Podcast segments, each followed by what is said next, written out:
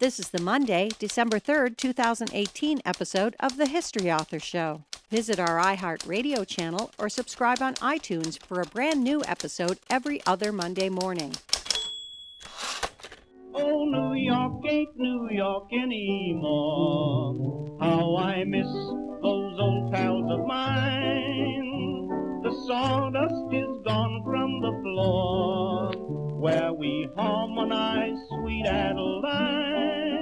On the east side, west side, things ain't like before. There are tears in the eyes of the regular guys. Oh, New York ain't New York anymore.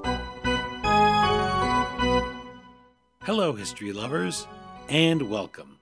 I'm your host, Dean Kariannis, and this is the History Author Show on iHeartRadio. In this episode, our time machine turns Zamboni and hits the ice for a marketing experiment that slipped and fell flat on its face. It's the true tale of the greatest fan shot in hockey history. It's the moment when the New York Islanders, a decade removed from their four-in-a-row Stanley Cup dynasty of the early nineteen eighties, chose a new mascot and logo that resembled nothing so much as a frozen food pitchman, the Gorton's Fisherman. And while people may have been encouraged to trust the Gorton's Fisherman, they certainly didn't want to cheer for his likeness on the ice. But this story is much more complicated than that, and it's a lot funnier. Joining us to do color commentary is our friend Nicholas Hirshon, who brings us We Want Fish Sticks, the bizarre and infamous rebranding of the New York Islanders. We last heard from Nick when he invited me to conduct a live interview for the Joint Journalism and Communication History Conference at N Y U's Arthur L. Carter Journalism Institute. Our guest that day was ephemeral New York's Esther Crain, who chatted with us about her book, The Gilded Age in New York, eighteen seventy to nineteen ten. When I met Nick that day, he had a New York Islanders tie on, and I had to ask him about it since that was the team I grew up rooting for. As soon as he told me that he'd based his dissertation on this infamous rebranding, and he was writing a book about it that was coming out later in the year, I said, we've got to nail that down. So this is an interview I've been looking forward to for a long time. As you may recall, Nick Hirshon is an assistant professor of communications at William Paterson University and a former reporter for the New York Daily News. You've also seen his work in the New York Times, the Wall Street Journal, and the Hockey News. His previous books are Nassau Veterans Memorial Coliseum, which is the arena where the Islanders built that dynasty, and by the way, Nick Hirshon has some water from the ice of their final game there before they moved to Brooklyn. That tells you what kind of fan he is. He also wrote Forest Hills, about his Long Island hometown, with a foreword by actor Ray Romano. You can visit our guest online at nick hirshon dot com, follow him at Nick Hirshon on Twitter, Instagram, and toss him a like at facebook dot com slash n hirshon. If you're interested in meeting up with Nick, maybe talking about the team and getting a copy of We Want Fish Sticks signed, I wanted to mention a few book events that he has that are occurring just after we upload this episode on December third. He's doing a book talk and signing on Saturday, December eighth at three p.m. in the Queens Library. That's on Union Turnpike in Glen Oaks, Queens. He's doing a book signing on Saturday, December twenty-ninth at six p.m. That'll take place in the Offside Tavern at one thirty-seven West fourteenth Street between sixth and seventh Avenues in Manhattan. In fact, I may head down for that one, especially since the signing event will continue throughout the televised coverage of the Islanders' away game against the Toronto Maple Leafs. Fans will recall that number ninety-one on the Leafs, John Tavares, left the island, abandoning his longtime team for which he'd been the captain, for Canada's largest city. So that's a real grudge game, and I bet next time he comes back to Long Island, he's going to get booed every time he touches the puck. Nick Hirshon will also be doing a book signing on Thursday, January tenth, twenty nineteen at four p.m. That's at Jerry Cosby and Company, eleven Penn Plaza at seventh Avenue, between thirty-first and thirty-second Streets in Manhattan. dangerously close to the home arena, Madison Square Garden, of the Islanders' rival, the New York Rangers. Nick will be at the East Hampton Library on Saturday, January twenty-sixth, twenty nineteen, at one p.m. That's one fifty-nine Main Street in East Hampton, Long Island. Okay, now that we've finished the pregame skate, let's strap on the pads, pull on that N H L sweater with the fisherman logo on the front, and step onto the ice to mocking chants of, "We want fish sticks."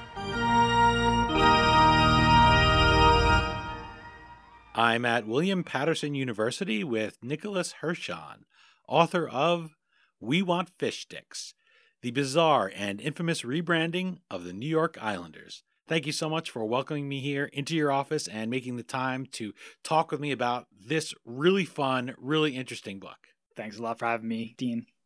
You are wearing your fisherman hoodie, I can I tell am. people, since it's, yeah. since it's radio. And there was a time when many Islanders fans wishes that the team was just playing on radio. I think it was W O R in the old days. They would, because you wouldn't have to look at those jerseys. The vitriol that people had for them in that season was really something else. And there are so many great memories. This book has no filler. You pick up We Want Fish Sticks, and it's all fish, no breading. You know, when you have your real fish sticks, sometimes they're good, they're bad, they're dry. I need some more tartar sauce, more tartar sauce. This book, you, you've edited out all the breading, and you've given us a book where you can literally open it to any page, and I could ask you something about it, and we could have a really good laugh, because it's a story of endless struggle, endless failure, endless trying. It's a real underdog story for the New York Islanders in those years. And I enjoyed it. I've been dying to talk about it. And it's a book where I didn't really know where to begin. So I wanted to come and ask you about it and have you tell me, how did you embrace this? Because you weren't even an Islander fan at the time of infamy. That's right. I grew up in Queens, and I became an Islanders fan because my grandparents lived in North Merrick on Long Island. And every day we would uh, go to visit them, we would pass by Nassau Coliseum, where the Islanders used to play. And I became interested really in the nineteen ninety-nine season when the Islanders were in last place, but they were no longer wearing the fisherman jersey, at least. A lot of fans were still coming to the games wearing those jerseys. So I got my first taste of it in the Nassau Coliseum stands, just wondering what was that jersey all about. I've never seen the team wear it on the ice. As any curious person might be, and certainly as I became a journalist and then a mass comm researcher in my time as a PhD candidate at Ohio University, I wanted to go a little bit deeper, learn a little bit more about the story behind this jersey, what brought it about, why did it engender so much hatred, and what lessons can we learn from it about the sports branding industry, about sports and about Long Island and all of these different things that interest me. So uh, that's how I kind of came to the topic. In addition to your jersey, listeners can't hear your eyes just get big, like with, with wonder when you speak about it. Like, I asked about this jersey. I hadn't seen him play in it, you know, and I could just picture you as a young person. You're looking at it and you automatically were dispelled from asking about it. It was just sort of an unspoken shame. There are people who have somebody in the family, right? I know that my dad has a brother, but we never talked about him or what have you. He was a secret uncle when we were growing up. And it was a, a dark period. And it really snowballs. And that was something where you read it and you you just wait for somebody to, to put the brakes on a little bit and to say, stop, because the hindsight is always twenty twenty. And when you're talking about a sports book like We Want Fish Sticks, it's harmless fun. It's something that you embrace, that you you could say, this is fun. Nobody's dying, certainly. Some people were losing money they were worried about. For instance, you said about the jerseys. A fan wearing them would have invested the money in it, and also stores invested in that inventory. So it wasn't so easy just to turn that around. But other than things like that, people who grew up rooting for the Islanders, like myself, were wondering what this was. It was really pushing us away. I always tell people that I have two older brothers, and we really mirror the teams and what our favorite teams are here in the New York metro area. My oldest brother, Jim, roots for the New York Rangers. They were the only game growing up when he was a kid. He's ten years older than me, so he's almost sixty now. My brother, Nick, grew up during the Islanders' dynasty years. And since he was a little closer to my age, just seven years older, we started rooting for the Islanders together. And so we were really in the thick of this year and the, and the decline, unfortunately, of the team after that great Stanley Cup dynasty and the drive for five and win one for the thumb, trying to win that fifth Stanley Cup in a row.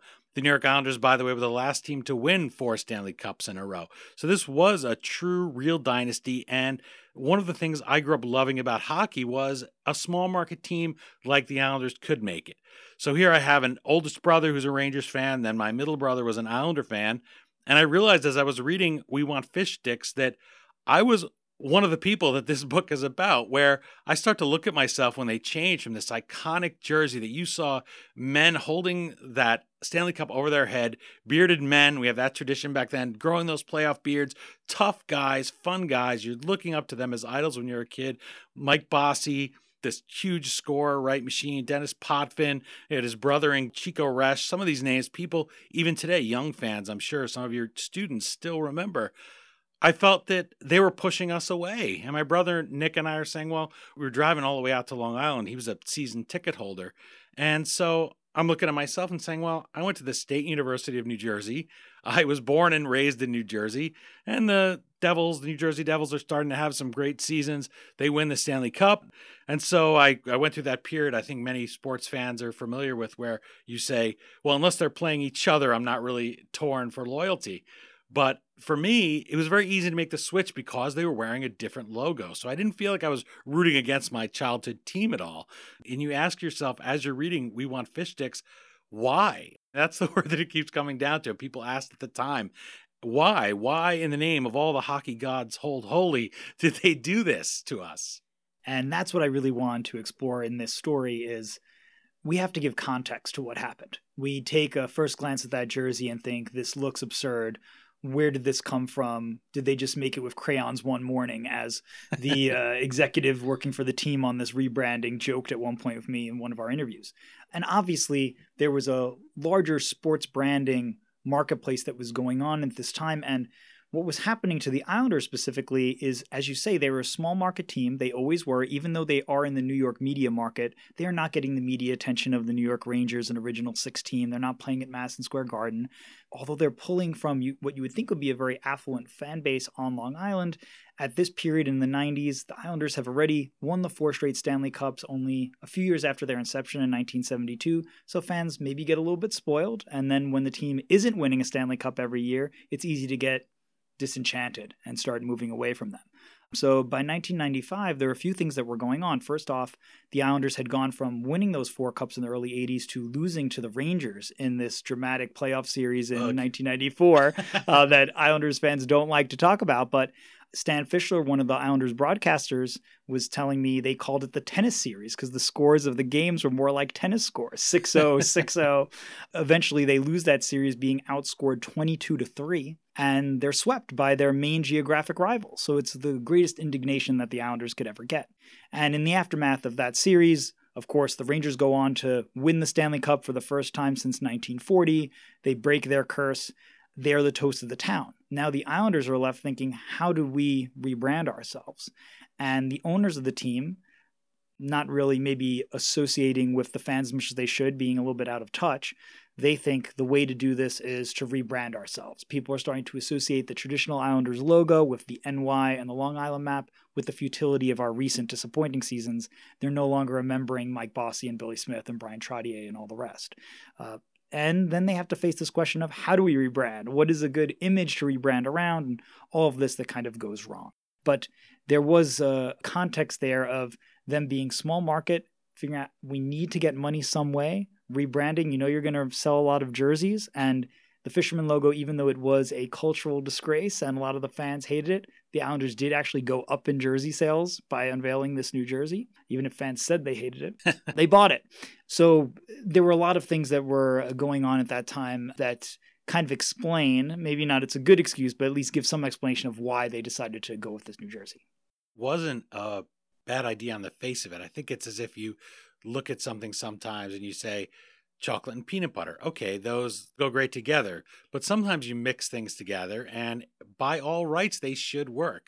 I remember looking at that jersey and saying, okay, the Fisherman, that makes sense with the identity of Long Island. the water's everywhere when you're on an island, right? So it seemed like that should work, especially when you had new teams coming in. You had the Mighty Ducks of Anaheim at the time, San Jose Sharks, very cool logo, biting that hockey stick in half there for the, for the Sharks. So the Islanders say, well, look at some of these sales. Look at the L A Kings. They went from first to last when they changed their jersey. Of course, it helped that the first player people saw wearing that jersey was a guy named Wayne Gretzky. So, of course, everybody wanted to wear Gretzky, and he was coming to America. That was a big deal. I remember one sports writer describing at the time that in Canada, they felt like the provinces of Alberta and Saskatchewan had just, just seceded from Canada and joined the U S, because here he was leaving Canada, leaving the Oilers to go play and be near his wife's work, to be in L A for the Kings. So no kidding, they sold those jerseys, a lot of them. And also the losing didn't help, right? And you talk about that here, and we want fish sticks, that if they had been able to put together a winning streak, if they hadn't had so much other chaos, people wouldn't have looked at that jersey as anything but winning. As you said, one player said, we don't care if you if you wear pink, which they do now. They sell the pink jersey, right? It just shows true. you it's true. You wouldn't have cared if there was some winning behind it, but it became a convenient target and a really negative association for people. I think that that logo didn't have much of a chance to begin with when it was unveiled, because it was such a departure from the Islanders' tradition, everything that is associated with those Stanley Cups. But yes, if the team had started to win, you might grumble about the logo, but say, well, but you know, they're winning, so I can't really complain about it. But as I describe in the book, there's the Rangers fans chanting, "We want fish sticks," which inspired the title of the book, which is mocking the logo for its similarity to the Gorton's Fisherman logo. Yeah. Uh, there's the hiring of Mike Milbury as their coach and eventually their yeah. general manager. And he turns out to have some really zany tactics and not mesh well with that roster at all, not help develop the young players that they had. So then they're players get disillusioned. They trade for Kirk Muller, who is the captain of yeah. the Stanley Cup champion Montreal Canadiens. They think they're getting a guy who has played in the New York market before because he played with the Devils. He's somebody who's a point-a-game player, wears his heart on his sleeve, and then he refuses to report to the team. He shows up every night, except that he doesn't show up at all. Exactly. Kind of infuriating at the time that yeah. they trade for him. And he says, you know, the one thing you're going to get from me is I show up every night. And then the first few games, he doesn't show up on Long Island. Yeah.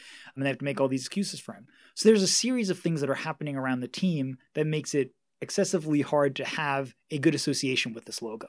And if they got a few more breaks along the way, maybe made a few different decisions about who they hired as the coach or some of the players they decided to trade or draft, then we could be talking about a much different story. I probably wouldn't have had a book to write, because it would have been yeah. a pretty fun story about them winning cups, and maybe uh, people don't get as much enjoyment out of this. I thought this was fun because of everything that went wrong, almost impossibly wrong.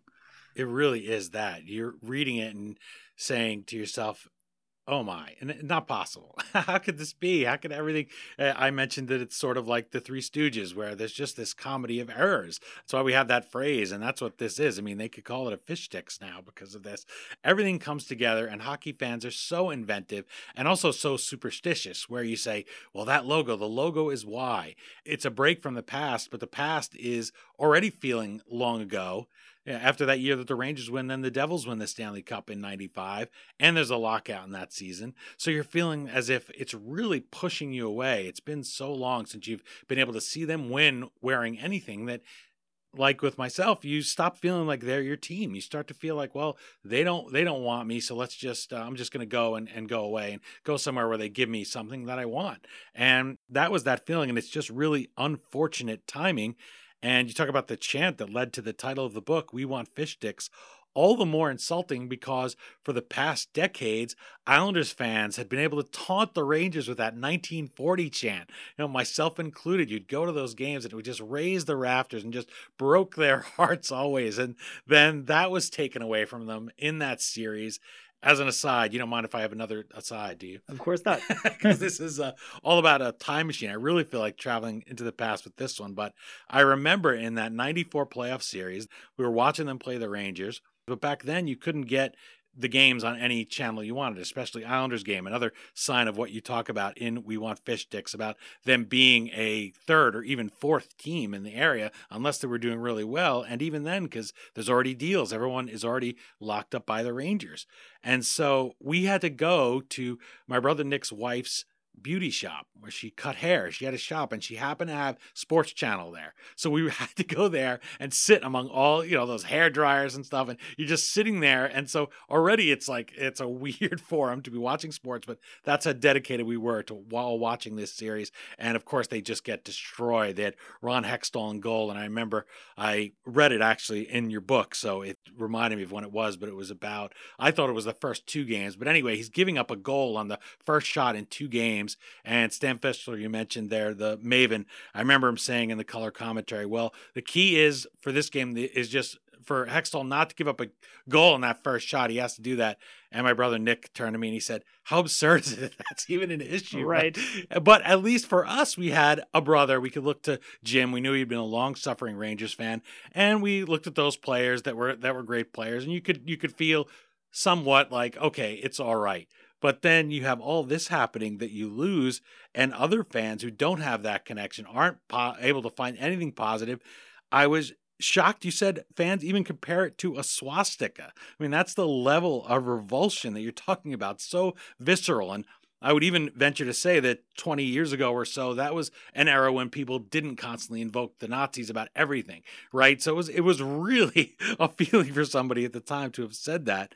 I laugh, though, now, today, in every page of We Want Fish Sticks, and I wanted to know, now that it is behind you, you're starting to do some media here, hopefully people are picking this up to stuff stockings and give as Hanukkah gifts this year to fans that are any kind of sports fan. Doesn't have to be an Islander fan or a sports fan of any of the area teams. It's just a great sports and marketing story, a fun and unique book. Are you hearing that from fans who have softened over time? I mean, you're wearing that. You you don't get it pulled over your head, the jersey, right? And haven't yet. Wailed on. We'll see. I was tempted to, but our fans just had to have it. But are fans liking it? Are they liking the book? Well, what are they saying? Are they able to, a little cathartic here? Sports is, is close to the hearts of people of Long Island. I think fans are falling into a few different camps. So you have fans maybe like yourself who remember the Islanders winning in the early nineteen eighties. And whenever they see this logo, hear the phrase, we want fish sticks, they immediately cringe. They ask, why are you dredging up all of these bad memories? They go back to Mike Milbury, Kirk Muller, and John Spano, who was the con artist who bought the team. So I think there's a lot of those fans who associate it with a lot of the negativity that was surrounding the team in nineteen ninety-five, nineteen ninety-six, nineteen ninety-seven. And then you have a different camp of Islanders fans, more recent fans like myself, who fell in love with the team after the Fisherman logo was gone, and now have only known one logo to identify the team. And while we may love that logo, lots of other franchises have two or three other jerseys that they wear on the regular. We don't have that. And we see this and we just think this is a chance to be retro. A lot of us grew up in the nineties. It has a nineties sort of look to it. As you say, it evokes the kind of Mighty Ducks look or the San Jose Sharks look that was so popular. And for some people, if you grew up in the nineteen nineties, then you still have a positive association with the players who were on the team at that time, even if they didn't win. So there were still people talking about Wendell Clark or Darius Kasparaitis or certainly Ziggy Palffy, who was the star on that team and went on to some great success with the L A Kings and elsewhere. So I still sense a little bit of that wariness about this book. Why would you dredge up something that's so terrible? And yet we are so far past it. No one who worked on the team then is still there now. None of the players obviously are around. The ownership has changed. So I think it's time that we take a historical look at it and we can all move on and just admit that it was, uh, you know, an embarrassing period, but there were some fun times and it's worth kind of giving the context to it. And they did ultimately stay in Long Island. When I came here to meet you at William Paterson University, I wore my retro, speaking of retro, I wore my Quebec Nordiques hat, because here's a small market team that didn't make it. They ended up going to Colorado and becoming the Avalanche, and to add insult to injury, winning the Stanley Cup the year that they moved, which was something. And so it was just a real effort here to say, look, we want to stay in Long Island. And then the, the fans kind of turn on them, and it's just out of frustration. And it's a real comedy of errors in the sense that it is funny looking back. And I hope people that were fans will be able to look back at it and say, hey, they were trying. It would have been easy to sell to somebody else. You mentioned that they have this ownership problem. And so they're just trying to get the money in. You know, it is a business, and they were trying like heck to keep them on Long Island when the Hartford Whalers, another team, leave from Hartford, Connecticut, and go down. And they also win the Stanley Cup then a few seasons later in the Carolinas as the Carolina Hurricanes. So they really wanted to keep them there. And it's a thing I've always loved about hockey is it is that small market team. It is a sport where not everybody loves it. People don't understand icing. Before I married my wife, who's from Canada, I would go to a game and my neck would hurt. So I would have to change seats between periods because I would be constantly turning and explaining it to people that were watching the game with me because they wouldn't understand what was going on. And I always liked that. I like that, for instance, if a hockey player sends a tweet that somebody wants to be offended by, it's not front page news, honestly. These guys are able to fly underneath the radar, and you're able to really be into it for the sake of the sport. And I like that. And I think if you have to have a mistake every now and then where your team, you know, chucks an old mascot and they're really trying to keep the team there, then we should be able to embrace that. It's not real life. It's sports. It's supposed to be an escape from real life. Mm-hmm. Yeah. I mean, I think what was happening here, as you say, the Islanders really had no reason to be on Long Island anymore by the mid nineteen nineties. You have the post-lockout N H L where it's becoming increasingly difficult for small market teams to hang on to their elite players in an era of free agency. They really don't have much to offer because Nassau Coliseum, their arena, is leaking. It's not being maintained by Nassau County. They're not deriving the majority of the revenue from that building, from parking, from concessions, and so forth. They are losing some of the loyal fans they had because they've been losing for so long. Uh, and the only way they can try to stay relevant, to fight for some attention in a crowded sports marketplace, because they're in the New York market. So you're competing with not only the Rangers and the Devils, but in a larger sense with all the other sports teams here. And you have monoliths like the Yankees and the Knicks. But then you just have movie theaters and shopping malls and opera and Broadway and everything else that pulls our attention away from the Islanders. So I think this was a genuine attempt to try to connect with the Long Island fan base by using an image of a fisherman, and they thought that would be a provincial image that maybe Long Islanders would say, this is our team, this is what distinguishes us from the big city New York Rangers. We have this seafaring culture. And just in a larger way to try to struggle to keep this team where it belonged, where it had won all the Stanley Cups. And it still just seems amazing that they were able to do that. And that's where then there was this miscommunication between ownership and the fan base, because the fan base views it as, you're departing from tradition. Why are you getting rid of this logo we love so much? And the ownership is like, you guys don't know how difficult it is just to keep the team where we are right now. This team could be, you know, for a long time, there's talk about the Islanders moving to Kansas City or Quebec or anywhere else. That's part of this story too. It was people who really had the best intentions at heart for the most part, at least in the ownership, before John Spano, the con artist, bought the team. Try to do the right thing, even if it didn't work out in the end. It was a story of so much hope that just wasn't communicated. People felt the exact opposite. The fans felt the exact opposite of what was really happening on the team, on the ownership side. They didn't know that they cared, I think, is, is part of the thing. They didn't talk to those old players. They didn't talk to the fans. They didn't ask them to try to do market research. We take all that for granted now. Even if we're not in marketing, everybody's a marketer. I know Peggy Noonan, the speechwriter, she says that when you see people today do man-on-the-street questions, M O S's, they all know how to package a soundbite. We just picked that up from all these years of watching T V. It's not like in the in the early days of television where people didn't really know what to say. Go back and look at a Dwight D. Eisenhower speech when he was president. They say some people love the, the camera loves them. Well, the big smile, the camera may have, but the video did not love Ike. Ike was so stilted, and he just wasn't able to deliver it. He hadn't grown up with T V. Kids today, they grow up with every time that they do something being on video. And so we've learned that over time. Speaking of kids at the time, I wanted to invoke one story. The mascot here that graces the cover of We Want Fish Sticks, there's a quote in this book, and I will confess that, not stealing any money from you, but I had to text this to tease the book to a bunch of people I knew. It's a quote by a ten-year-old boy. He says of this red-bearded mascot, quote, "I'd like to assassinate him. I think he's stupid. I think he looks horrible and the Rangers are going to win, unquote. And again, fortunately, this was before the days, and in a more innocent time in the mid nineties, where uh, saying you were going to assassinate a mascot didn't cause an immediate lockdown of the team and right. getting this kid out of school and sending him somewhere. But he just had picked that up, I guess, somewhere, the visceral anger against poor Niles here, N Y I S L E S is the fan. That was a great thing. They tried to do that. They did the same thing with the Devils, how to name the team. That was getting the fans involved there. What name should we give this guy? You spoke so much to the man that's inside that suit, Rob DiFiore. He really suffered. It's too bad. I felt bad for him. I was telling people yesterday at a dinner that I was at that this is his dream job, and they bring him in there. He finally gets a chance. He tries out to be the Philly Fanatic, for instance, and he just wants to be a mascot.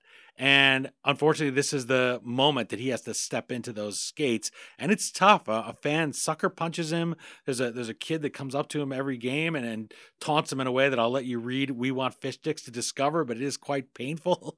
The team ultimately tells him, stay in the locker room for the third period if the Islanders are behind, which was pretty much every game, unfortunately. Unfortunately, yes. I mean, that's not too good. You're hired to be the mascot, and they tell you stay inside.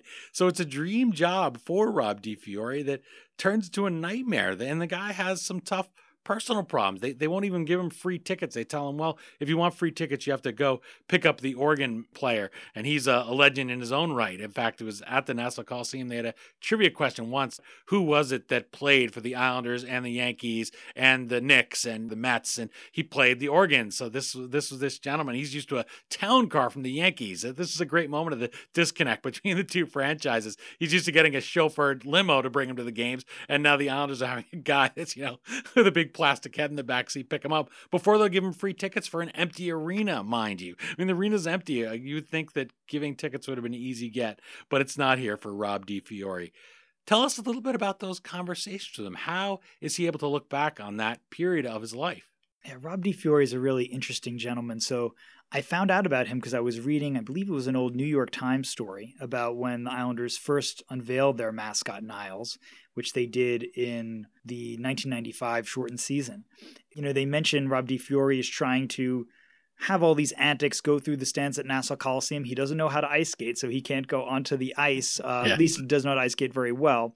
But he is an antic sort of guy, and I could tell that even decades later, interviewing him over the phone about this. He's someone who certainly has a lot of enthusiasm, and that's good for a mascot. But he also has some personal demons. Before he tries out to become the Islanders' mascot, he had worked for Barney's, the high-end fashion store in Manhattan, and he felt that he didn't fit in. And he ends up resorting to drinking and drugs to compensate. He's addicted to cocaine at one point. He has alcoholism. He becomes very depressed. And although he says that by the time he becomes the Islanders' mascot, he's eight years removed from his addictions, so he's clean, it can't be good for the psyche to be wearing this very heavy, awkward mascot costume. And one of the problems with this costume was that the head that Niles wore was apparently so heavy. And it had this big goal light on the top of his helmet that was supposed to flash whenever the Islanders scored a goal. And it was just so heavy that it limited his ability to walk through the stands, quickly move around, connect with fans, be hyper, the way that mascots should be. And then the reaction, as you're describing, that he's getting from the fan base, because they view him as the living embodiment of everything that's wrong about this rebrand. We don't want a new mascot. We just want the team to return to its Stanley Cup glory. Don't sell us some guy in a red beard who, for whatever reason, now represents the Islanders. Bring back the dynasty players. That's what we want. Bring back all the winning ways.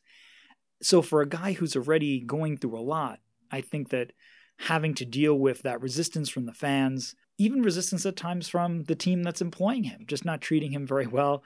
At the end of his time with the Islanders, when he gets let go, he has to take them to small claims court because they didn't pay him the full amount that he's owed for working all these games Gosh. and other events.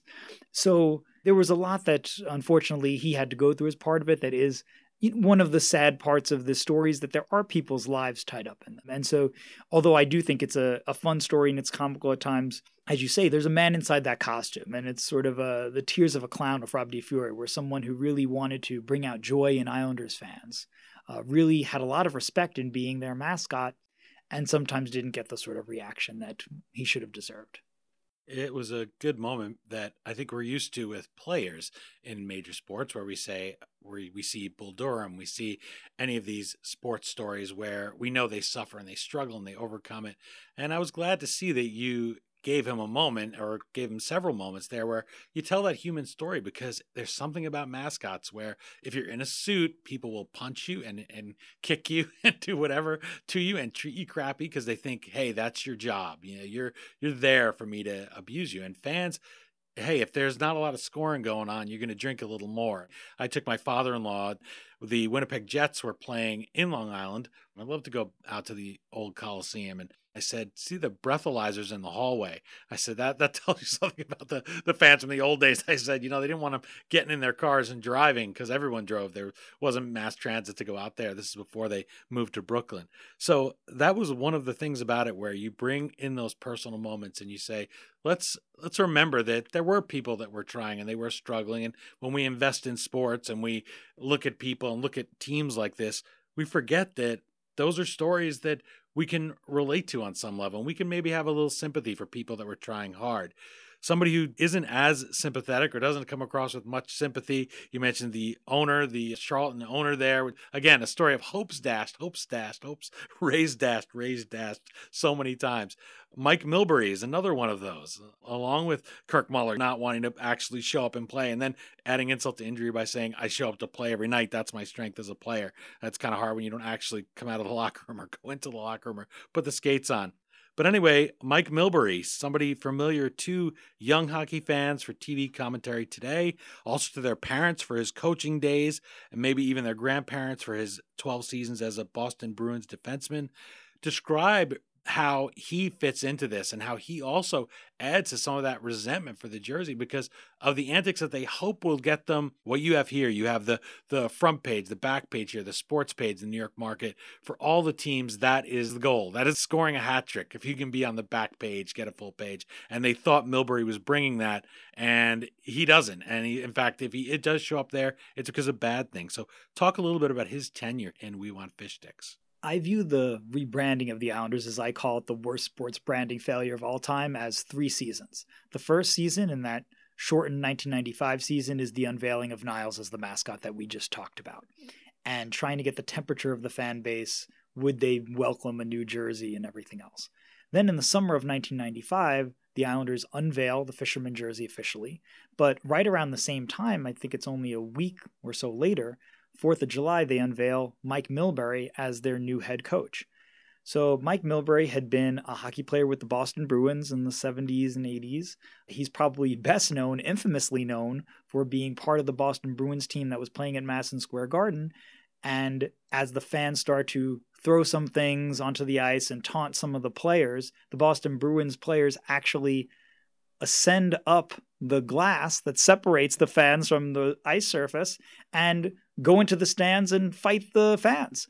And Milbury famously takes off one of the fans' shoes and beats him with his own shoe in the stands at Madison Square Garden. Shouldn't laugh yet. It's hilarious. Old-time hockey, as they say in Slapshot, right? Paul Newman. This is real life at the time. Another thing to love about hockey compared to other sports, not to interrupt you on it, but is that small market feeling. If people think something's lost in sports, if you're a little disillusioned on the N F L the past few seasons, or you know you don't think baseball players are really tuned into you because you see the salaries now, I say pick up We Want Fish Sticks because you get that feeling, whatever your age is, that you're you're in a more innocent time. Really, it sounds crazy to talk about it. It's only the mid nineties, but those moments like that, you will not see a pro athlete today climbing up into the stands and beating somebody with anything, much less his own shoes.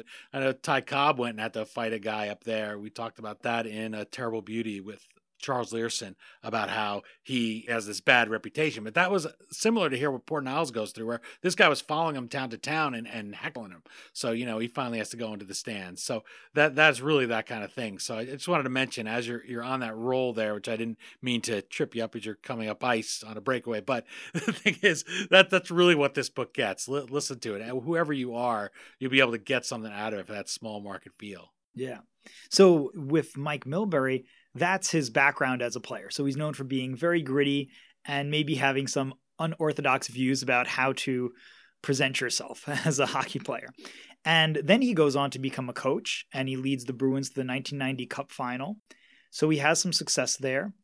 And at the time that the Islanders are interested in interviewing him to be their next coach, he is an analyst for E S P N, so he has a very high profile, and that's something that the Islanders lack. We've talked about how they don't get the media attention that the Rangers or even the Devils are getting. So one way to maybe get around that is hire somebody who's known for being flamboyant in certain ways, unconventional, certainly. They hire Milbury. He becomes one of the best paid coaches in hockey in the summer of nineteen ninety-five. I believe it's a five-year contract for about three point five million dollars. They're willing to spend some money there to get who most people were actually encouraging them to pick as the best coach on the market. But when he comes to the Islanders, you very quickly start to see everything unraveling. When he, Milbury had been coaching the Bruins, they had a team with Cam Neely and Ray Bourque, some of the best players in N H L history. The Islanders don't have that kind of a roster. Milbury's expecting certain things out of his players that they just can't produce. He's expecting some of these European players, for example, who are known more for their finesse, to be gritty players like he was and to get into fights. That's one of the disconnects that he has with Ziggy Palffy, who's the best player on the team, but Milbury gets upset at him at one point for not dropping the gloves and standing up for one of his teammates as he's getting beaten up in what I believe is a preseason game.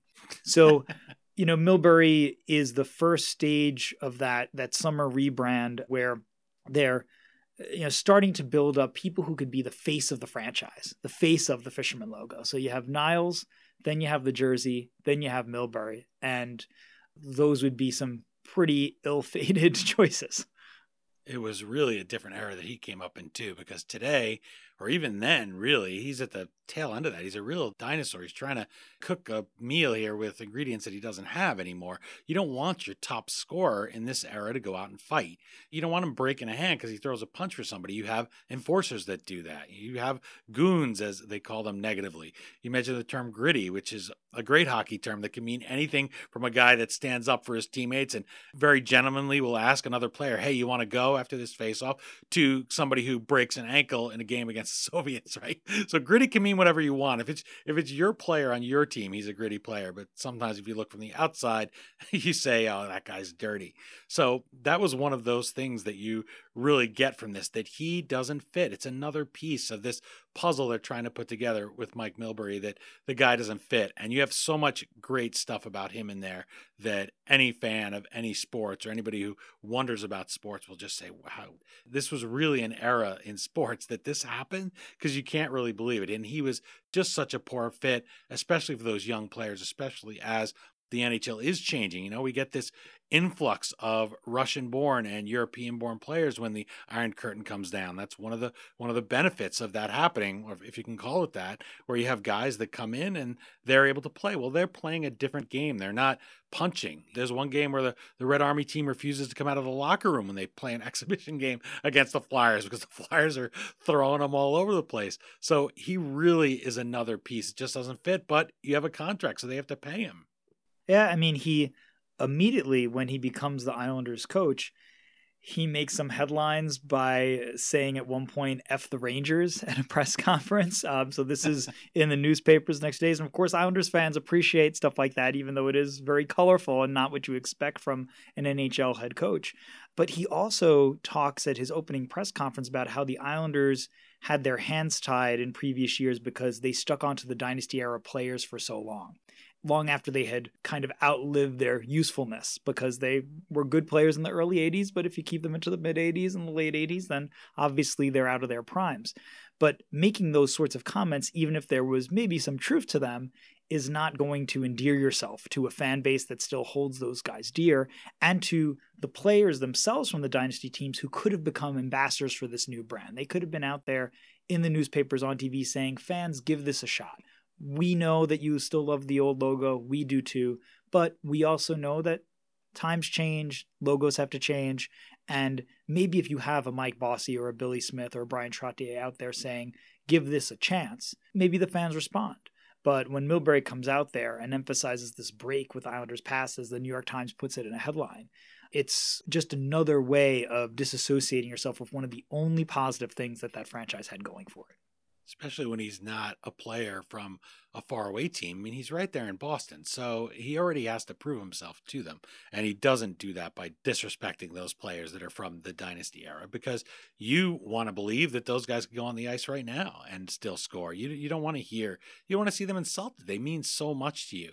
And I think if they had done that, it would have been a great opportunity. It would have, it could have been done so well. But you also, because you have this multi-headed leadership structure for the Islanders that you describe in We Want Fish Sticks, there is no one person that's calling it. And it's impossible to run a team with a committee like that. That's part of what was going on, too. The Islanders in this era are still owned by John Pickett, who was their owner when they won the Stanley Cups. But since that period, he has moved to Florida, and he ceded day-to-day control of the team to what's known as the Gang of Four, these four minority stakeholders who decide they want to have this new logo. They think it's a way to make some money. Pickett's not going to get involved in that decision. And they're the ones who hire Milbury. They're the ones who make most of the decisions in this period that are frowned upon now. A lot of what you see in this era is the awkward decision-making process, even the actual selection of the Fisherman logo itself. There's apparently meetings where one of those minority owners, Stephen Walsh, is presenting this Fisherman logo as his favorite. But then he opens it up to the conference table and says, all right, what else do you guys think? What do you think about these other logos? But when your boss, the guy who's deciding whether you're fired or hired, deciding whether you get a promotion or a raise, when he's saying, this is the logo that I like, what do you think?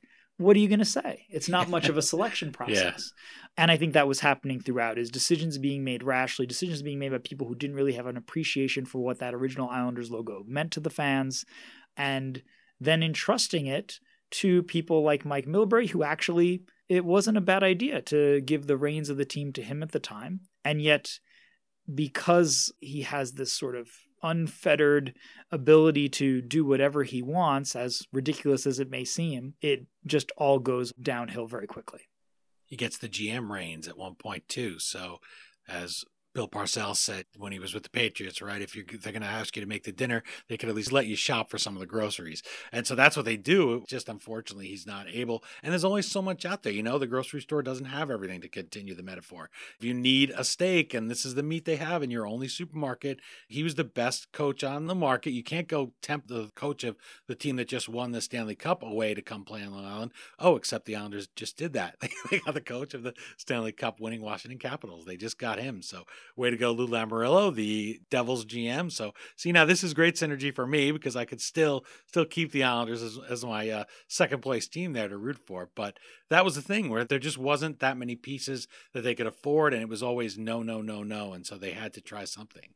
Right. And I think it's actually a good step. Looking back at the media coverage at that time, when they hire Milbury, that's one of the rare public relations wins that they have in this period, because Newsday actually wrote a headline that said Isles need Milbury before they make that hiring. And they challenged Don Maloney, who is the general manager of the team, saying, you don't have the guts to hire Mike Milbury, because you know that if you falter as G M, he could replace you. Milbury has had an interest in being in the front office. He had been assistant general manager already of the Bruins. So there's a chance that you're hiring your own replacement. And yet Maloney does make that pick. Milbury is someone who has a high profile. So as with much of Islanders history, they make some headlines maybe in June and July, uh, but then that doesn't translate into headlines in April and May and, and June in the playoffs so much. So it's a shame that it went the way that it did, and that when they did spend money, which was rare, but they did in this case, they got one of the best paid coaches in hockey, but it was misdirected money. You're enjoying my Between the Periods conversation with Nick Hirshon. He's the author of We Want Fish Sticks, the bizarre and infamous rebranding of the New York Islanders. You can visit him online at nick hirshon dot com and at Nick Hirshon on Twitter, or you can toss him a like at facebook dot com slash n hirshon, and that last name is spelled H I R S H O N. Howie Rose, the T V play-by-play man for Long Island's team from nineteen ninety-five to two thousand sixteen, says of We Want Fish Sticks, quote, there were times during the mid to late nineteen nineties when Barnum and Bailey had nothing on the New York Islanders. From a disastrous rebranding to ownership fiascos, They became a bad hockey joke. Thanks to Nick Hirshon's narrative, it's far more enjoyable to revisit today than it was to experience it in real time. Nick, Howie Rose nailed something there that I wanted you to have a chance to respond to. It's a blast to read this book now, even for fans who were tearing their hair out and burning the Fisherman logo two decades ago. What does that reaction to We Want Fish Sticks tell us about sports nostalgia in general and the connection that people maintain to their teams? Yeah, and I'm glad that people feel that way because, to be clear, I am an Islanders fan. I love this team. Yes, I'm writing about a disappointing time in their history, but it's like I'm some Rangers spy who's trying to make people remember We Want Fish Sticks and all these terrible things that happen. And I think what you say is true. There is a certain nostalgia to the teams of our youth, even if they weren't very good, as the nineteen ninety-five to nineteen ninety-seven Islanders were. Just when you see the image of Niles the mascot on the cover, the wave, the logo, it brings back memories. And we may forget that there were still people growing up in that era going to the games with their dads, going on dates at the games, having their favorite players, getting autographs from some of those guys. There's still a lot of positive associations people may have that go beyond whether the team was winning or losing.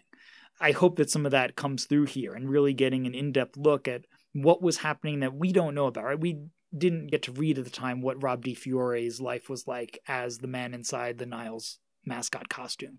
Uh, we didn't know what was going on in the executive offices as they're deciding what the next logo of the New York Islanders should be. So for me as a, a fan of the team right now, I think, you know, I'd like to know what is Barry Trotz, the current head coach of the Islanders, telling the players in the locker room. A lot of the players are not going to tell us right now. The season's still ongoing. They're all in hockey still. But when you look back twenty, twenty-five years later, as I'm doing in this book, people are going to be more open. They're going to share a lot of personal stories, and you get a really fully fleshed out picture of what your favorite team was doing maybe when you were growing up. And for Rangers fans too, I found that it seemed to me they would enjoy it because they could read this book and say, wow, they They really, after all those years of being so deeply and darkly in the shadow of the Islanders and having to bring in a whole new team to wear New York on their chest of the sweater and win the Stanley Cup and then win another and another and another and go to the finals and, and all these things that they did, it's got to be some schadenfreude for them to watch this and now to be able to relive it and to have hope for their own future because they're in a, a rebuilding year. So that's really something that you pick up in We Want Fish Sticks, where as I'm reading it, and I read it with a critical eye because I know I'm going to speak to the author, you can enjoy it whoever you are. And I often give books as gifts. I'll often give a book if I interview the author. Authors have been kind enough to sign books for me. For you, as I'm reading We Want Fish Sticks, I'm thinking, well, I, gosh, I got to get one of these for, for Christmas. I got to get I got to get one for each of my brothers. I got to get one for a couple other people I know. I'm like, this guy's a hockey fan. He'll love it. This guy's a Rangers fan. He'll love all these parts about Niles going through all all this suffering, you know? And so the next thing I know, I'm saying, Nick, where, where can I get some books bulk and ask you to sign them? And that's something that, granted, I'm a fan of the game. I was a fan of the team growing up, but it's not just that. I mean, I'm not a, the biggest baseball fan in the world, but I did love Ty Cobb at Terrible Beauty. I loved learning about that human story of something that a lot of people just think happens. It's just a game. Who cares? It's not, oh, it's not a big deal. Well, why do you do that? A bunch of grown men getting overpaid. In this era, they're certainly not overpaid when you think about it compared to today. That's something that Gretzky also changes when he comes to the L A Kings. And even then, I think he's the first player to make one hundred thousand dollars a season. So compare that to today's salaries and anything. And so it is a story where I think anybody can pick it up. You know, I'll try it out on my mom, who is uh, eighty-two now, and say, Mom, check out this book. And I bet she would find some things that are fun in there that they're totally different from us. And that's the idea of a great book, I think. And this is a great book. I obviously read a ton of books, and I love this one. And if people think I gush too much about it, I, I always say, why would I have somebody on as a guest if I didn't think the book was great? So that's what I do when I get a chance to talk to the author. They should hear that after all these years toiling and suffering.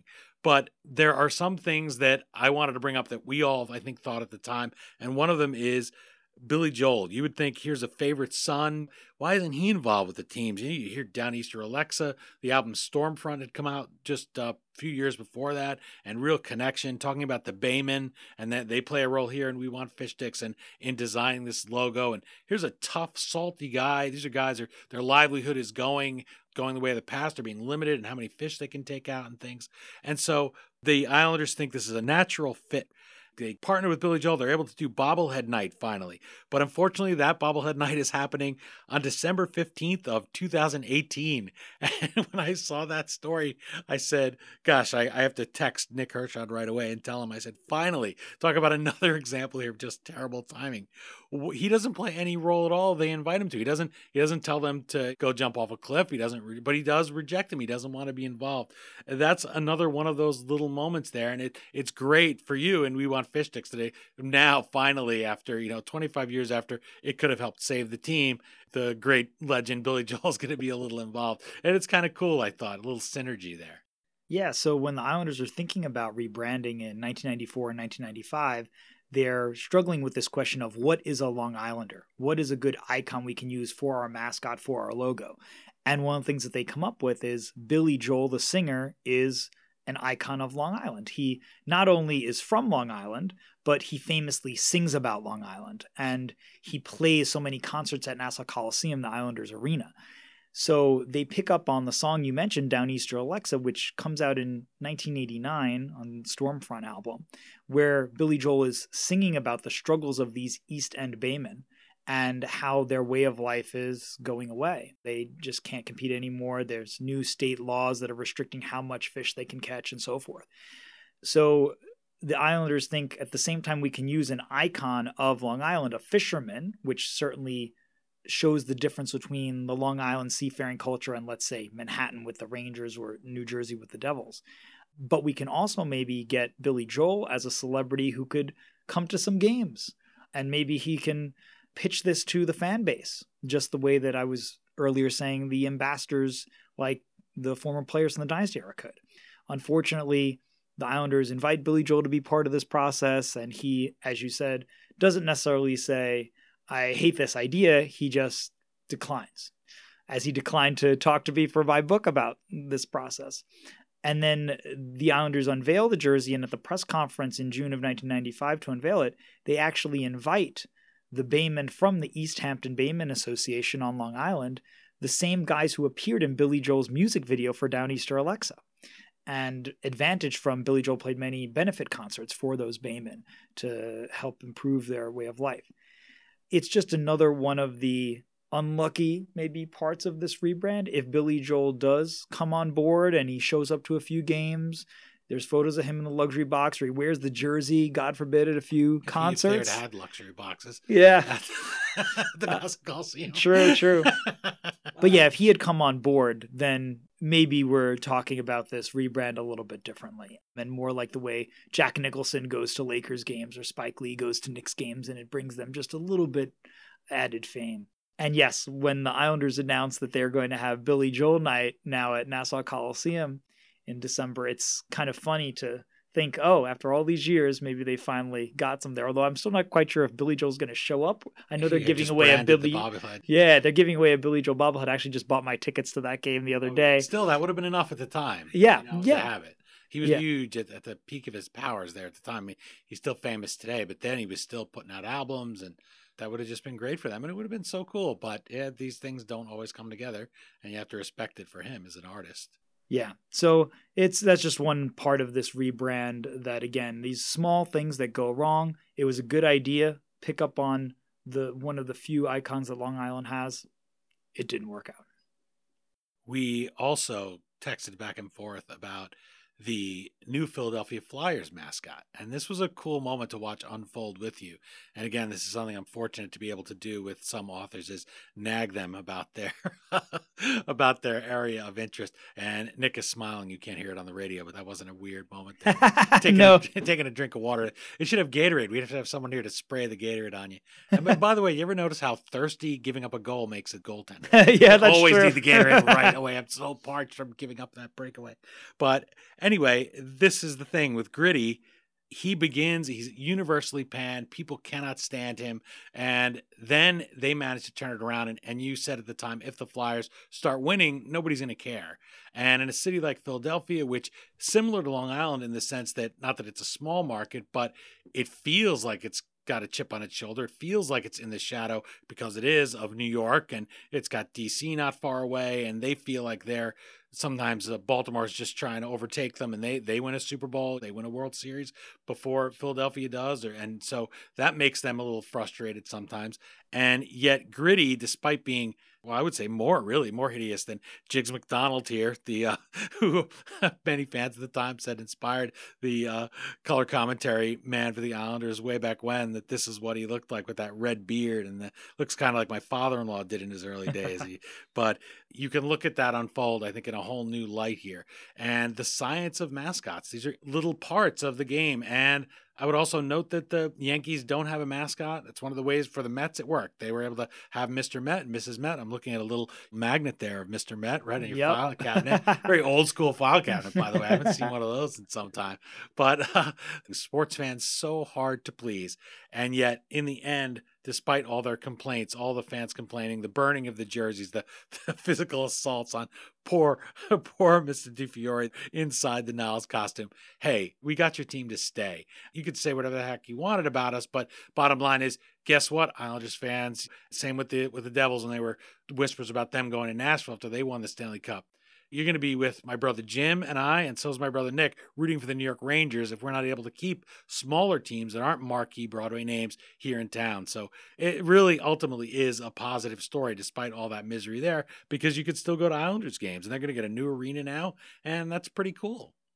Yeah, and when you were talking about the science of mascots and Gritty, the new Philadelphia Flyers mascot, when he was unveiled, I thought it was kind of funny, people talking about how he's such a hideous mascot and what is he exactly? You can't tell what species he's like supposed, supposed to be. To. Look at successful mascots. They don't usually make sense, right? I mean, Mister Met, as I like to say, is a mutant baseball that has grown legs and arms and now has started a family with Missus Met and baby Met. So it doesn't make a lot of sense. The Philly Fanatic, who is one yeah. of the most beloved mascots, one of the most iconic mascots in all of sports. What is he? There's not a clear-cut yeah, thing that he represents a certain animal really or something. Mouth. I don't know what he is. Yeah, yeah. I got the, the tongue goes in and out. I, I was reading the book. I was like, wait a minute, does, does that really? I never realized he could do that. But yeah, by, by any rights, any of these mascots, with, with the exception of the man who started all, Ted Gianoulis, shout out for my fellow Greek American, the San Diego Chicken, now now known as the Famous Chicken. He's he's gone beyond one team. Okay, you know what a chicken is, but the rest of these mascots, if you caught them in a dark alley in Philly or anywhere else, you'd probably run the other way or light them on fire. Well, one of the fun parts of the book is I interviewed Pat Calabria, who was the Islanders' vice president of communication at the time that they made this new fisherman logo. And he talks about the unveiling of Niles as the mascot and fans complaining to him saying, what exactly is Niles supposed to be? We can't really tell who he is besides this bearded guy in a hockey jersey. And Pat Calabria tells the fans, well, you know, he's just kind of like a beach bum kind of a character or like something like that. And some of the fans say, oh, a beach bum. That's a real good role model for our children to have a beach bum as the mascot. Don't ad lib. And, uh, and then Pat Calabria, though, telling me, you know, decades later, as we're talking about it, like, you know, I used to tell the fans, really? What's the name of the New Jersey Devils mascot? Yeah. Um, I mean, you have a devil as a mascot in the same market, and you're complaining about a beach bum or some fisherman. So when you get to that level of critiquing the mascot like that, it's clear that you just have a vendetta against this rebrand. You don't want it to work, and so you're looking for any little thing you can to criticize a team. Another story that Calabria told me that I thought was really interesting is the trainer for the team at one point comes up to him and says, you know, I did an experiment, and I put the original Islanders jersey with the traditional logo and the new Islanders jersey with the fisherman logo into buckets of water. And I saw that the fisherman logo weighs more, and it's weighing down the players on the ice as part of an argument of why they should go back to the traditional logo. And one of the great quotes Uh, that Calabria says in the book is like, really? How much could a patch on a jersey possibly weigh? Like one hundredth of an ounce? Really? That's what's the players are on an eight-game losing streak and they can't get on a breakaway or they can't get back on defense because of a patch? Really? Really? You know, you do feel for these guys who were intelligent guys who, you know, were kind of stuck in a difficult situation trying to keep this team on Long Island. And then people are just using every opportunity they can, every excuse to say this logo is bad or this mascot is silly. Mascots are supposed to be silly. You know, as long as they make you laugh at the game, it's a memorable experience. They take a photo with the kids. That's what they do. And usually they do that stuff and they're not being beaten up in the stands the way Niles was. Or cowering in the locker room, the poor guy. Exactly. Staying in the locker room for the third period because he's yeah. afraid to come out and have more fan hate. And he is pretty human as far as mascots go. Yosemite Sam with a haircut, that's not bad. If they had been winning, he would have just been another thing that fans probably would have said, okay, I'm watching the game, keep him out of my way, which they usually do. They have the New Jersey Devil for that as far as what might be scary. Sure, make them all smile, but sometimes a smile is terrifying. By the way, based on a mythical creature, the legend of the New Jersey Devil, and you mentioned that, and I, I mentioned my mom and my brothers, and when I wanted to root for the Devils, and I outgrew my Islanders jersey, let's say, my mother would say, why do they have to call the team that? And we had a young priest at the Greek Orthodox church that we went to, that I had Boy Scouts and everything, and he had played hockey. So he was a big hockey fan, which is very cool. He'd been on a team called the Flying Fathers. They used to play for charity. I used to joke with him, lots of cross-checking, huh? Do you get, get it? Because he was a priest. And so, uh, and he said, no, he says, you know, in Greek, you can have, well, I'm going to do the voice now, but yeah. So anyway, he went there from Greece, had the accent. He said, you know, in Greek, the word, you know, you can say you're a little demon. It's like you say to a kid, you know, you're a little devil. It's it's okay. And I said, Father, can you come tell my mother that? Because I hear about the team all the time. Like, right. Oh, why are you wearing that? Not to mention red is the, the Turk's color. I certainly couldn't wear that around my grandmother who survived the genocide. All these things may seem silly to people listening, but this is how invested you are. And I think when you start picking on those little things, you were discussing that about them saying the logo weighs too much. If she floats, she's a witch. If she sinks, she's not. And that's the story We Want Fish Sticks is really the story of a love story. And when you start falling out of love with somebody, when you feel your your spouse or your partner is letting you down and is rejecting you and doing things you don't like, man, everything that they do annoys you. They they can't do anything right. And so in that way, they do succeed in the end. It's great to see them bounce back because that's the thing. It is amazing that they managed, despite all of these troubles that they have, all the bad decisions, that they were able to keep those fans, and people still root for them. You still see fans. You see them on the New York City subway boldly wearing them when they know that they're going to be surrounded by Rangers fans. And I think that's pretty cool. And that's why I loved We Want Fish Sticks. It has a very happy ending in the book, and you put something together here where literally every page, I mean, I open it, I see the name Captain Pat Flatley. Man, I go back to those days, but also that's a guy that you want to meet and talk about. You have stories about him. I would talk to people about that. I said that yesterday I was talking about this book at a dinner. That's a lot of fun, and I'm so glad that you shared it with me. I want to give you a last chance here. I want to pull a goalie. I'm going to let you shoot right at a wide open net with this final question. Why should readers, whether they are hockey fans, whether they're Islanders fans, they root for the San Jose Sharks, or if they've never picked up a book about hockey, they're fans of some other sport or no fan at all, tell them why you think they should pick up We Want Fish Sticks, maybe give it to somebody that they love for this holiday season. This is a story, obviously, that I wrote with Islanders fans and hockey fans in mind, but any good story, whether it's taking place in sports or outside of it, is predicated on human interest. The lives of the people involved in this rebrand, whether it's Rob DiFiore as the mascot as we're talking about, the guys in the executive offices deciding how to change this logo and change the identity of this team, and then the players who we haven't talked about too much today, and the fact that they're putting their bodies on the line for Long Island, for each other in this era. There's just a lot here about people trying to do the right thing and a lot of things going wrong. So it becomes a colorful story. It's humorous. There's lots of different stories in there that I hope that people will appreciate, just, you know, hearing that story about the jersey weighing a, an ounce more than the other one, or hearing about the abuse that Niles faced and everything else, the crazy tactics that Milbury used in games. You can have an appreciation for that even if you don't know icing or offsides. You don't need to have some sort of intuitive knowledge about New York Islanders hockey just to know this is a fun story about a professional sports franchise that was going wayward, kind of got pulled back in, thankfully, and now they're on the right path in two thousand eighteen as we do this interview. But I just think there's a, a lot there for people to enjoy about what was happening to that team and how at least now they're they're on Long Island, they're on solid footing again today. Well, I will give myself two minutes in the penalty box because you're right. I should have at least mentioned some of those players. We talked about the dynasty players, but it does illustrate some of what people wanted at the time. They thought about all those old players that we mentioned, and you were nice enough to mention Ziggy Palffy, who certainly should have been a star on any team that he was on. And those are the kind of stories that are in this book. There's really so many of them. You didn't, as I said, slather any tartar sauce in the narrative to cover anything up. So I love that.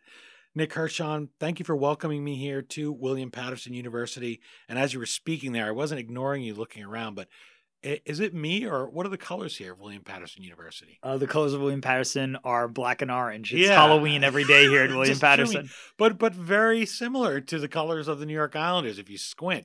It's sort of a, from this Black angle, can look a little yeah. bit like a blue shirt. Yeah, the, the orange logo there. That sort of uh, goes with your Mets things and your Islanders things. So the book is exactly like that. I've been I've been sitting in, in Nick's office here all this time and, hey, I just noticed something new. That's what this book is like. Really, if you can get a copy of it, maybe you're not sure you want to buy it, pick it up, flip through it. I bet you'll find yourself reading a couple of paragraphs of it and then a couple of pages, and then the bookstore owner will say, hey, you got to buy that or leave. And you'll have to buy it. It's the kind of book that I wish I'd written myself. It's really enjoyable, whether you are a fan of hockey, whether you're a fan of sports or some other team. If you're a marketer, if you're interested in marketing, we won't see this happen again in this era of modern corporate-owned franchises where they were free to make mistakes, fail greatly or succeed greatly. The Islanders managed to do both somehow and remain on Long Island, remain Long Island's team. I hope that folks will consider the book. We're heading into hockey weather. Hockey is a great sport. If you haven't experienced it, it's a very family atmosphere. You brought that across here, Nick, in We Want Fish Sticks. You welcomed me into your office like I was family, and I really do appreciate that. Love talking with you today. I hope that the hockey gods smile upon you as this book hits shelves and that Santa decides he'll pick it up. I know his colors, I guess, are more in line with the Devil's colors, but, you know, you've been very nice, not naughty. You're not a gritty or dirty Goonie player, so definitely hope Santa is going to be dropping these down fireplaces and ones that aren't lit, unlike those fisherman jerseys where a lot of people were throwing them to the flames. A lot of fun today. Thank you so much for joining me. Thank you so much, Dean. It's a topic that I still love to talk about, even after all these years of doing the research, the writing, trying to get a publisher for the book, and now doing the promotion for the book. And I hope that that at least tells your audience something about, I'm not tired of it, even after doing all of this work on it. I'm sure that you'll enjoy, I hope you'll enjoy the work that I put into this. And I'd love to hear people's reactions to it. Lots of player interviews, and people can reach you on Twitter and also check out your website, do all that and interact. And I think this is a book we're going to be hearing about a lot if you're in the hockey community. And if you want to seek out Nick, you'll hear it there too. A lot of fun. And he's such an open guy, active on social media. It's great to see an author with a great book who's also great at promoting it. In fact, you're you're even better than the Islanders were back then. I know it's not a very high bar, but, but you have you have crossed that. You've raised your raised your shot just below that crossbar of limit. Yeah, I've made so many fisherman era gifts that I'm going to be tweeting out over the next few weeks um, when I'm promoting book signings or just the, you know, the book itself. Um, yeah, again, I love this topic. I think it's really fun. As you said earlier, there are so many topics of books that get very serious and sometimes even depressing. I just love that I can come back to this and it still makes me smile. Just looking at that jersey brings back all these kind of colorful memories. So I appreciate the opportunity to talk to you about it.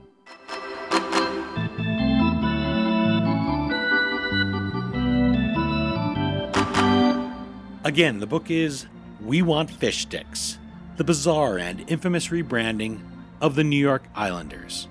As always, you can find the Amazon link to purchase your copy at history author dot com. And we hope you will click through there, or even navigate using the Amazon banner on our homepage the next time you purchase anything from Amazon. You go to history author dot com. That banner at the top of the page takes you through to Amazon, and amazon dot com gives us a small portion of every dollar you spend at no additional charge in your shopping cart. For just those few extra taps of your stick or your finger, you can help us keep the flux capacitor on our Zamboni time machine humming like usual. By the way, Nick mentioned that we didn't tell many stories about the players who wore the Fisherman logo on their sweaters. He tells a lot of those stories in the book, and one of them is about Jason Herter.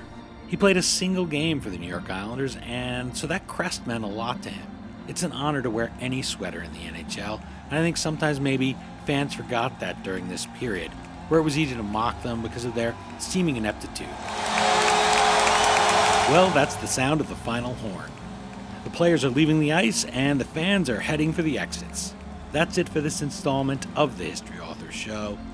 I hope you'll join us for our next all-new interview right here on iHeartRadio. And if you're an iTunes subscriber, please take a minute to leave us a review. Until the next time we hit the ice for a trip into the past together, thanks so much for time traveling with us today. And on behalf of Nick Hirshon, let's go Islanders. We still call it Broadway, but what's in a name? Take it from Georgie, it isn't the same. On the east side, west side, things ain't like before. There are tears in the